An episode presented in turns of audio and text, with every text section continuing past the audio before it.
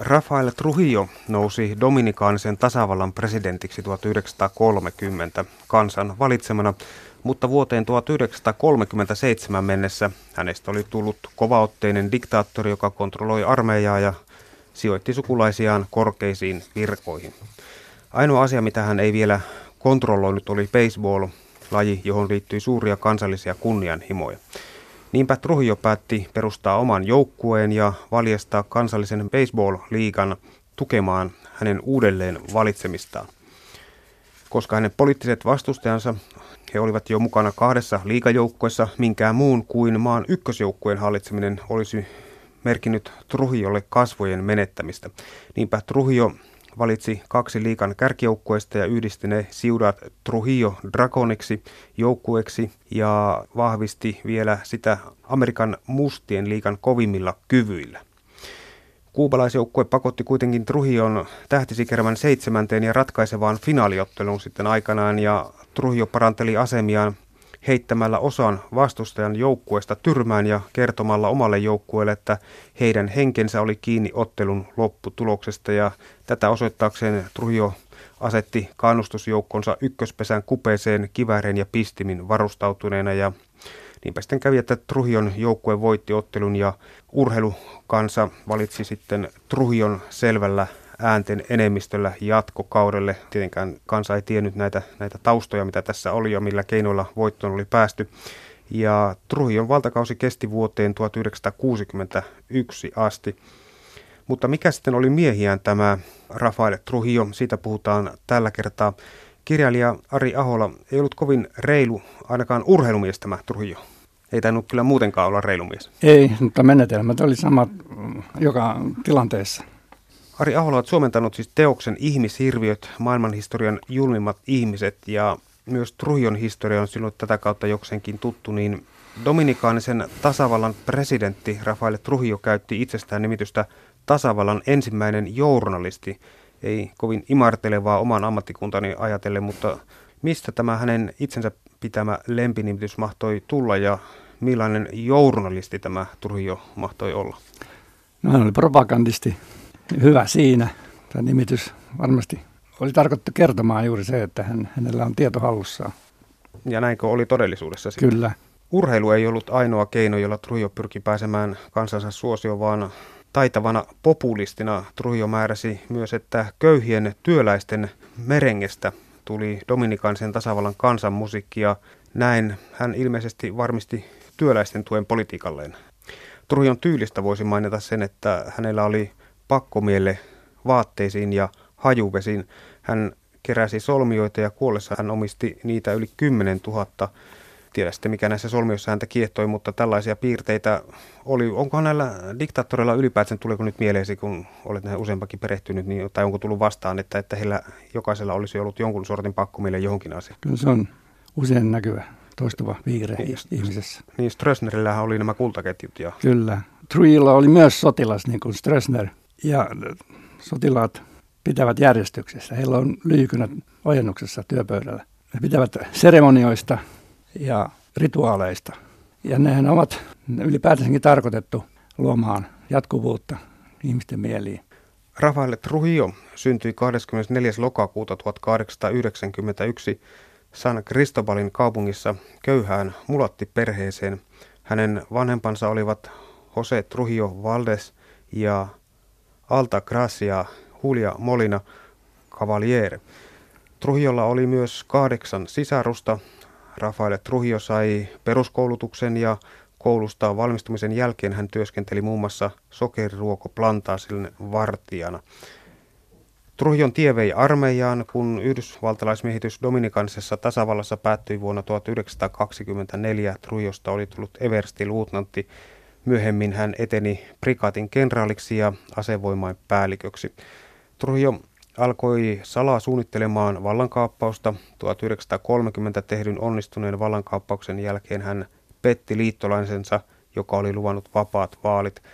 Trujillo aloitti väkivaltaisen terrorikampanjan, jossa hänen kannattajansa pahoinpitelivät muita vaaliehdokkaita ja uhkailivat saarivaltion kansalaisia äänestämään Trujilloa.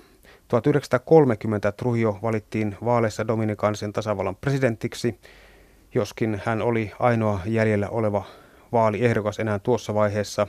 On myös huhuttu, että Trujillo olisi väärentänyt vaalituloksen voittonsa varmistamiseksi. Tämä oli siis tämä Truhion tarina, voiko näin sanoa, tämä alku, alkutaival, miten hän nousi valtaan. Jokainen diktaattorihan on oman yhteiskuntansa luomus. Ja Etelä-Amerikassa heillä oli kaksi tahoa, joihin heidän piti jollakin lailla järjestettävä suhteensa. Ne tahot oli katolinen kirkko ja Yhdysvallat. Ja varsinkin Yhdysvaltoihin nähden oli hyvä esiintyä antikommunistina. Toisen maailmansodan jälkeen myös yhdistyneet kansakunnat on ollut tärkeä, koska sitä kautta kanavoidaan kehitysapua. Dominikanisen tasavallan historian kannalta olennaista, että ensimmäisen maailmansodan aikana Yhdysvaltain merijalkaväki miehitti maan kahdeksaksi vuodeksi. Trujillo oli silloin nuori luutnantti armeijassa ja hän loi hyvät suhteet amerikkalaisiin. Kun hän tuli valtaan, niin hän sitä jatkoi ja hänen, hänen johtava teemansa oli tämä antikommunismi. Ja sillä hän sai amerikkalaisten hyväksynnän. Hän myöskin toisen maailmansodan aikana julisti sodan Saksalle ja otti vastaan juutalaispakolaisia. Kun hän tuli valtaan vuonna 30, niin luonnonkatastrofi, hurrikaani pyyhkäsi 70 prosenttia pääkaupungista, Santo Domingosta, olemattomiin. 2000 ihmistä kuoli ja 6000 loukkaantui. Trujillo käytti häkelemättä tätä kaupungin jälleenrakentamista propaganda-aseena on. Hän antoi ymmärtää, että hän niin rakennetti koko kaupungin uudelleen. Todennäköisesti se rakennettiin amerikkalaisella rahalla. Tämän natsivassaisuuden ja vaikka hän tiettävästi oli henkilökohtaisesti sympatiseerasi natsi-ideologiaa, niin hän oli julkisesti natsi-Saksan vastainen. Ja se tuotti muun muassa noin 44 National Geographic-lehteen artikkeli, jossa hänet esiteltiin Dominikaanisen tasavallan vahvana miehenä, joka oli lopettanut sisällissodat, päällystänyt maanteitä, jälleenrakentanut kaupunkeja, perustanut kouluja, kaivattanut satama-altaita ja parantanut maanviljelyksen tehoa. Ja samaan aikaan pienentänyt valtion velkaa Yhdysvalloille kolme miljoonaa dollaria vuodessa, mikä on aika paljon, kun otetaan huomioon, että koko maan budjetti oli 15 miljoonaa dollaria.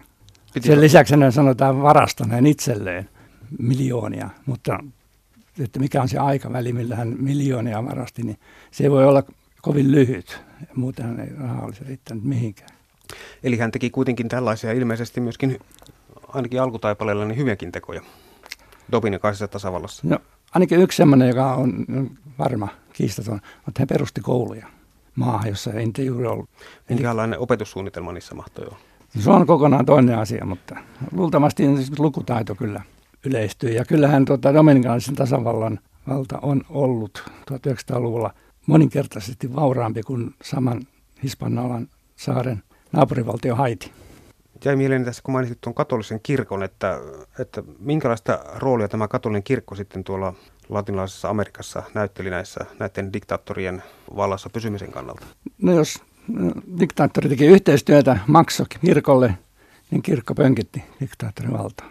Riippumatta siitä, mitä tekoja diktaattori teki. Näin juuri. Katsottiin läpi sormien. Kyllä, ja, no ja toistuu ympäri maailmaa. Edelleen. Luultavasti edelleenkin, mutta muun muassa toisen maailmansodan jälkeen katolinen kirkko auttoi näitä, auttoi näitä natsipakolaisia siirtymään Etelä-Amerikkaan. Yle Puhe. Vuoden 1930 loppupuolella pääkaupunki Santo Domingo joutui siis odottamattoman hurrikaanin raunioittamaksi ja Trujillo kustansi kaupungin kärsimien tuhojen korjaukset ja antoi uudelleen rakennetulle Santo Domingolle itsensä mukaan uuden nimen Ciudad Trujillo. Kirjailija Ari Ahola, tästä alkoi sitten myöskin Trujillon henkilökultin luominen. Kyllä. Trujillo pystytti itseään esittäviä patsaista ympäri saarivaltiota noin 1870 kappaletta, kuka tuokin kenties on laskenut, mutta Trujillo siellä ja Trujillo täällä. Kylien vesipumpuissa luki vain Trujillo yksin antaa meille vettä juotavaksi. Vanhainkodeissa oli kylttejä vain Trujillo yksin antaa meille suojan. Ja Trujillo määräsi, että maan korkein vuori nimettiin uudelleen Pico Trujilloksi ja Trujillo vertasi itseään mielellään Jeesukseen ja rakennettu pääkaupunkiin ison valaistun kyltin Jumala ja Trujillo kuului sen hyväksi havaittu ja helposti omaksuttava sanoma. Trujillo määräsi, että hänen kuvansa tuli asettaa joka kodissa Kristuksen kuvaan viereen. Mitä ajatuksia herää näistä Truhion No nämä ihan klassisia propagandakeinoja, joita on käytetty antikielistä alkaen ja ennenkin sitä. Miten ihmiset menee näin halpaan sitten tällaisissa asioissa? Ne ei tiedä mistään muusta. Kun on, on joku roomalainen maanviljelijä, joka ei ikinä käynyt kotikylänsä ulkopuolella ja siihen hänellä maksetaan hopeakolikolla, jossa on keisarin kuva, niin on se ihmeellistä. Kyllä täytyy olla mahtava mies. Trujon ympärille rakennettiin siis henkilökultti, jossa hänelle annettiin lukuisia mahtipontisia kutsuman nimiä. Tasavallan ensimmäinen journalisti ei ollut siis hänen ainoa lempinimi. Muita olivat muun muassa valtion suuri hyväntekijä, uuden vallan isä, kaikkien työläisten suojelija ja kotimaan vapahtaja.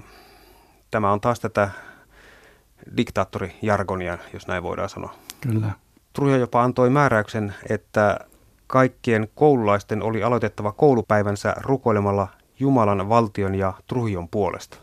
Trujio otti itselleen espanjankielisen lempinimen El Chefe, eli päällikkö, joskin kansan keskuudessa hänet tunnettiin pilkallisellakin kutsumanimellä El Chevo, eli vuohipukki. Mahtoiko Trujio olla tästä vuohipukki lempinimestä mielessään? Se oli yleinen nimitys kyllä tiettävästi siihen aikaan ja tähän perustuen niin kirjailija Varkas Losa kirjoitti Truilosta kirjan nimeltä Vuohen juhla. Hän piirtää siinä kyllä kirvakkaan henkilökuvan Kaudillosta, joka on aivan oman itsensä lumoissa. Trujon hallinnon alaisuudessa Dominikaanisen tasavallan kaikkien aikuisikäisten kansalaisten oli kuuluttava Trujon johtamaan oikeistopuolueeseen, joka samalla oli saarivaltion ainoa sallittu puolue hänen poliittinen ideologiansa muistutti ilmeisesti lähinnä fasismia kuitenkin, niin kuin tässä vähän viitattiin. Tällaisessa pienessä maassa, Dominikanan tasavalta, niin ainoat ihmiset, jotka vois ottaa vallan, kuuluu jo presidentin lähipiiriin. Siellä ei ole lähipiirin ulkopuolella semmoista kansankerrosta, sivistyneistöä, joka pystyisi siihen. Ja siksi tätä lähipiiriä täytyy hallita erittäin tiukasti. Samana päivänä, kun yksinkin nousee valtaan, niin samana päivänä alkaa vallan puolustaminen ja se käy koko ajan raskaammaksi. Ja yhdessä vanhenemisen kanssa se on suistanut monen diktaattorin mielisairaaksi. Yleensä monestikaan näissä ei ole hirmuhallitsijoissa, ei ole tämmöisestä käyttäytymisestä mitään merkkejä ennen kuin he saavat vallan. He saattavat olla hyvinkin ansioituneita omissa tehtävissään, sotilaina tai missä tahansa muussa politiikkoina. Ja sitten yksi, kaksi, kun, kun heillä on se valta, niin he muuttuvat joko käytännössä melkein yhdessä yössä tai sitten vähitellen vuosien myötä. Ja sitten vähitellen on ote todellisuudesta kirpoa. Kun ihminen voi aina rajoituksetta toteuttaa oman tahtonsa ja toiveensa sekä valtioasioissa että yksityisesti, ilman että kukaan kyseenalaistaa mitään, niin hän alkaa elää omassa todellisuudessaan. Ja uskoo pystyvänsä mihin tahansa ja olevansa oikeutettu mihin tahansa. Ja vieläpä uskoo, että tekee kaiken maan hyväksi. Ja vallan menettämisen pelko on niin kuin ehkä kaikkein merkittävin tekijä näissä hirmutöissä, mitä, mitä on tehty. Sanotaan, että valta turmelee ja ehdoton valta turmelee ehdottoman varmasti. Niin.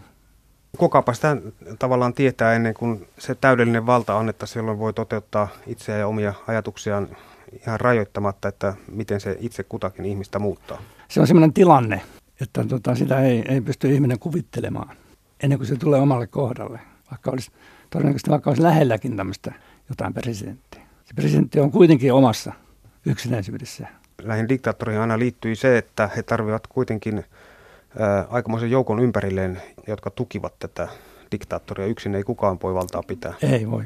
Ja hyvin paljon niin kuin Trujillo kohdisti tätä hirmutöitä juuri tähän lähipiiriin. Ja hän tota, oli sellainen sadisti, että hän julkisesti makasi ministereittensä ja kenraaleittensa vaimoja ja piti huolta siitä, että todella kaikki tiesi tämän ja nöyritti näin näitä lähipiiriä. Mutta luulisin, että se reaktio olisi ollut päinvastainen, että suosio lähipiirin keskuudessa olisi, olisi tuota, pikkuhiljaa hiipunut. Mutta... No kyllä se sitten hiipukin. Mutta tuota, Trujilloa vastaankin tehtiin montakin vallankaappausyritystä, mutta nämä epäonnistui. Johtuiko tämä kenties siitä, että Trujillo perusti myös salaisen poliisin, joka oli ilmeisesti, ilmeisen tehokas?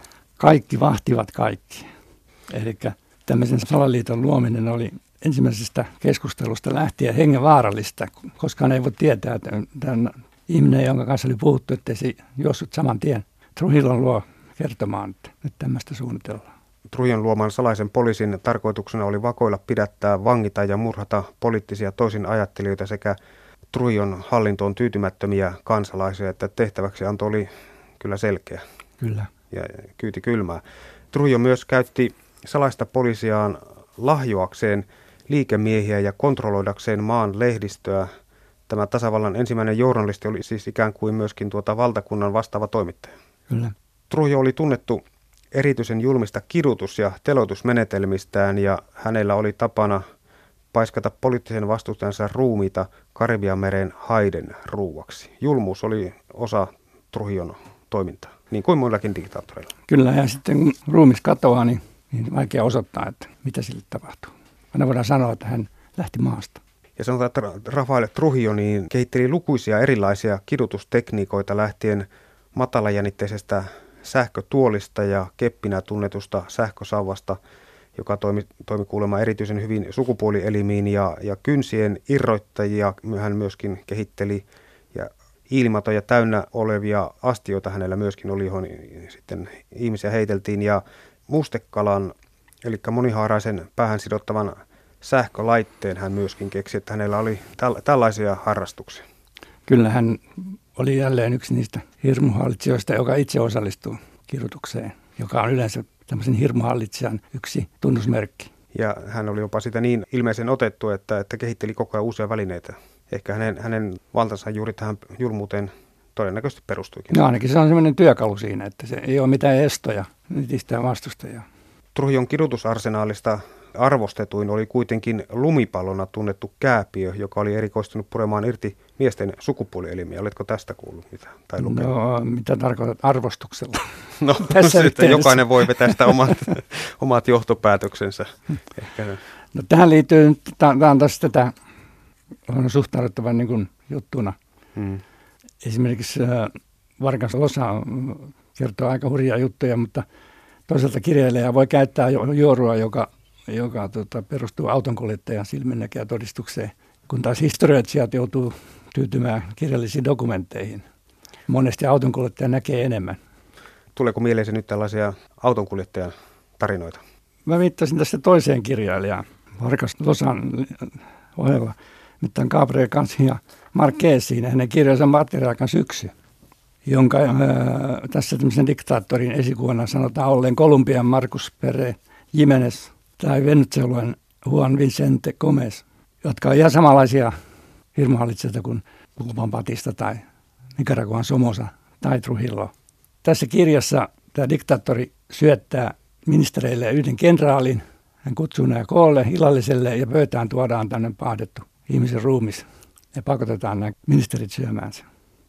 Sitten naisten hyväksikäyttö, Markkeen diktaattori huumaa naiset ja sitten käyttää heitä hyväkseen. Ja näin sanotaan Trujillon tehneen vuohen juhlakirjassa. Hän nimenomaan harrastaa nuorempia ja nuorempia naisia, koska hän alkaa vanheta, hänen sukupuolinen kyvykkyytensä heikkenee ja hän tarvitsee siihen nuoria naisia saadakseen erektion. Ja diktaattorihan on kaikki voipa siihen julkikuvaan ei kuulu se, että hän ei enää pystyisi mihinkään naisten kanssa. Ja no, kuka se tietää, missä Trujillo kävi naisten luona autonkuljettaja. Ja hän näki sitten erilaisia kohtauksia. Niin kannattaa olla aina kuulolla, mitä autonkuljettajat kertovat. Koska tämä on yksi, niin kuin tässä Gabriel Markkeen kirjassa hyvin tuodaan esille, tämä sukupuolinen ky- kyltymättömyys ja ylivoimaisuus on yksi tämmöinen viire, jota kaikki nämä diktaattorit julistaa. Siis ei vain Etelä-Amerikassa, vaan muuallakin. Se on yksi sellainen niin imakoon kuuluva asia, että he ovat niin kuin todella kaikki voipaisia. Ja jos joku tuo julki sen, että diktaattori ei pystykään, niin se on kyllä pääpoikki. Trujillo viestitti neuvonantajilleen näiden lähestyvästä kuolemasta myöntämällä heille Christopher Columbus-mitalin. Trujillo oli siis, siis todellakin myöskin sadisti. Oikein, oikein viestitti tällaisella mitalilla, että nyt on pääpölkyllä. Että. Nimenomaan, ja se oli myöskin viesti sillä lähipiirille, että vetäytyvät tämän yhden ihmisen ympäriltä pois.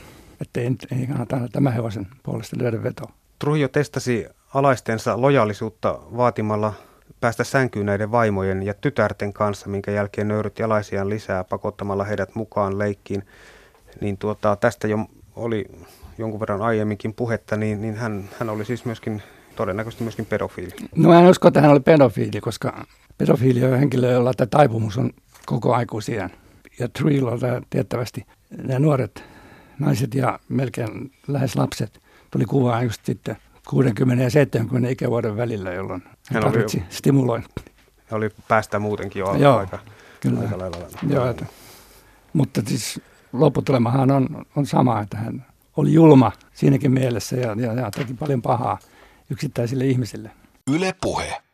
Trujon poika ylennettiin 10-vuotiaana kenraaliksi. Kirjailija Ari Ahola, miten hän nuo ylennykset armeessa mahdettiin ottaa vastaan noin yleisesti? Pelolla, niin kuin kaikki muukin, mitä Trujillo teki. Kaikki mm. joutui sopeutumaan mihin tahansa. Vuonna 1937 Trujo sai kesken juhlien viestin, jonka mukaan naapurivaltio Haitissa oli tapettu joukko dominikaani vakoilijoita. Humalaisen raivolla hän käski armeijansa tappamaan jokaisen dominikaanissa tasavallassa asuvan haitilaisen. Ja seuranneessa joukkomurhassa teurastettiin 12 000 25 000 haitilaista. Aika julma reaktio. Kyllä, tämä oli sadessamme kohtuuttomuuksia.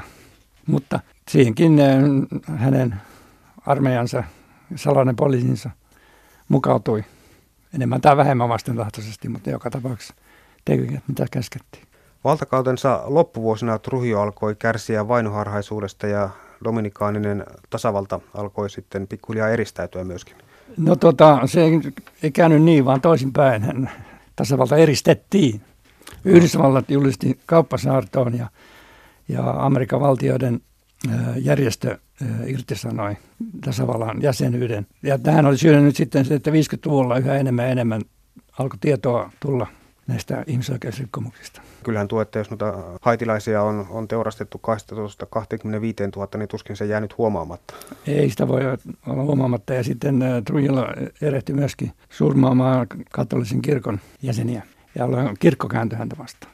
Ja eräs yksityiskohta on myöskin se, että Trujillo tapatti lääkärinsä, kun tämä oli diagnosoinut generissimossa eturauhassyövän. No tämä on just sitä vahingollista, vähättelevää tai tämmöistä negatiivista tietoa ei saanut levittää.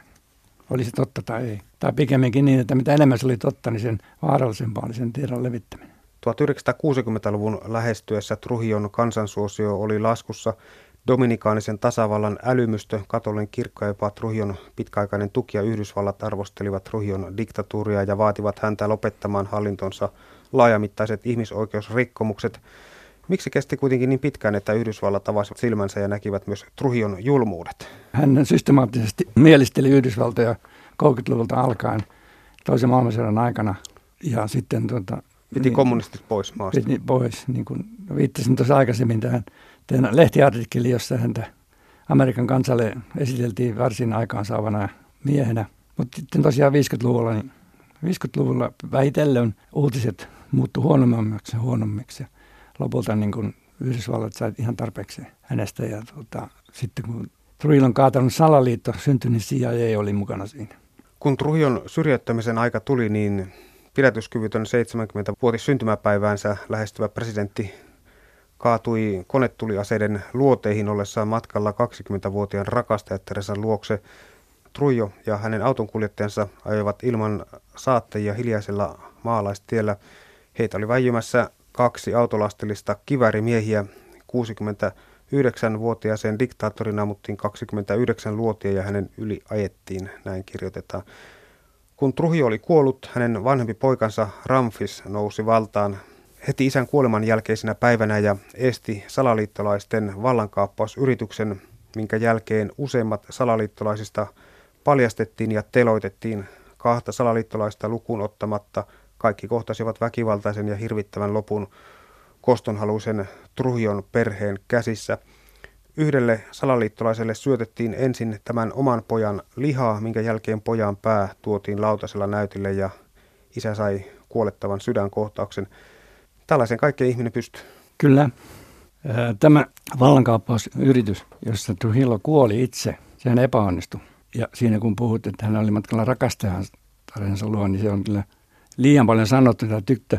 Ainakaan tämän romaanien vuohen juhla perusteella ei ollut sunkaan mikään rakastaja, tai että ei ollut kysymys missään vuorovaikutussuhteesta Trujillon ja jonkun tytön kanssa, vaan se oli ihan silkkaa raiskaamista.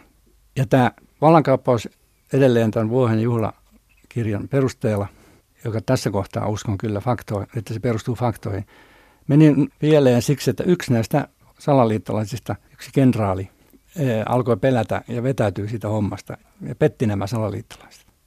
Siksi että Trujilon perhe pystyi tähän vastaiskuun, pystyi tappamaan salaliittolaiset ja pitämään jonkun aikaa valtaa, mutta Yhdysvallat pakotti sitten koko perheen lähtemään saarelta. Niin, Rafris Trujillo osoittautui kuitenkin sitten loppujen lopuksi heikoksi eh, hallitsijaksi ja jo muutaman kuukauden kuluttua isänsä salamurhasta hän joutui pakenemaan maasta, tosin ei tyhjinkäsin, sillä hän eh, kosti valtiolle tyhjentämällä Dominikansen tasavallan kassan. Kirjailija Ari Ahola taisi Ramfis saada sievoisen summan mukaansa, vaikka Yhdysvallat ikään kuin pakotti, niin kyllä siellä rahat meni kuitenkin.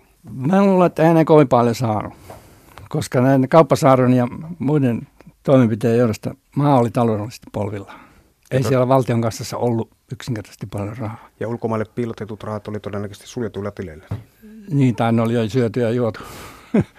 Koska tämä Truinon poika esimerkiksi oli vuosia asunut Ranskassa. Mutta joka tapauksessa niin hän, hän oli vallassa jonkun kuukauden niin kauan, että hän pystyi telottamaan näitä salaliittolaisia.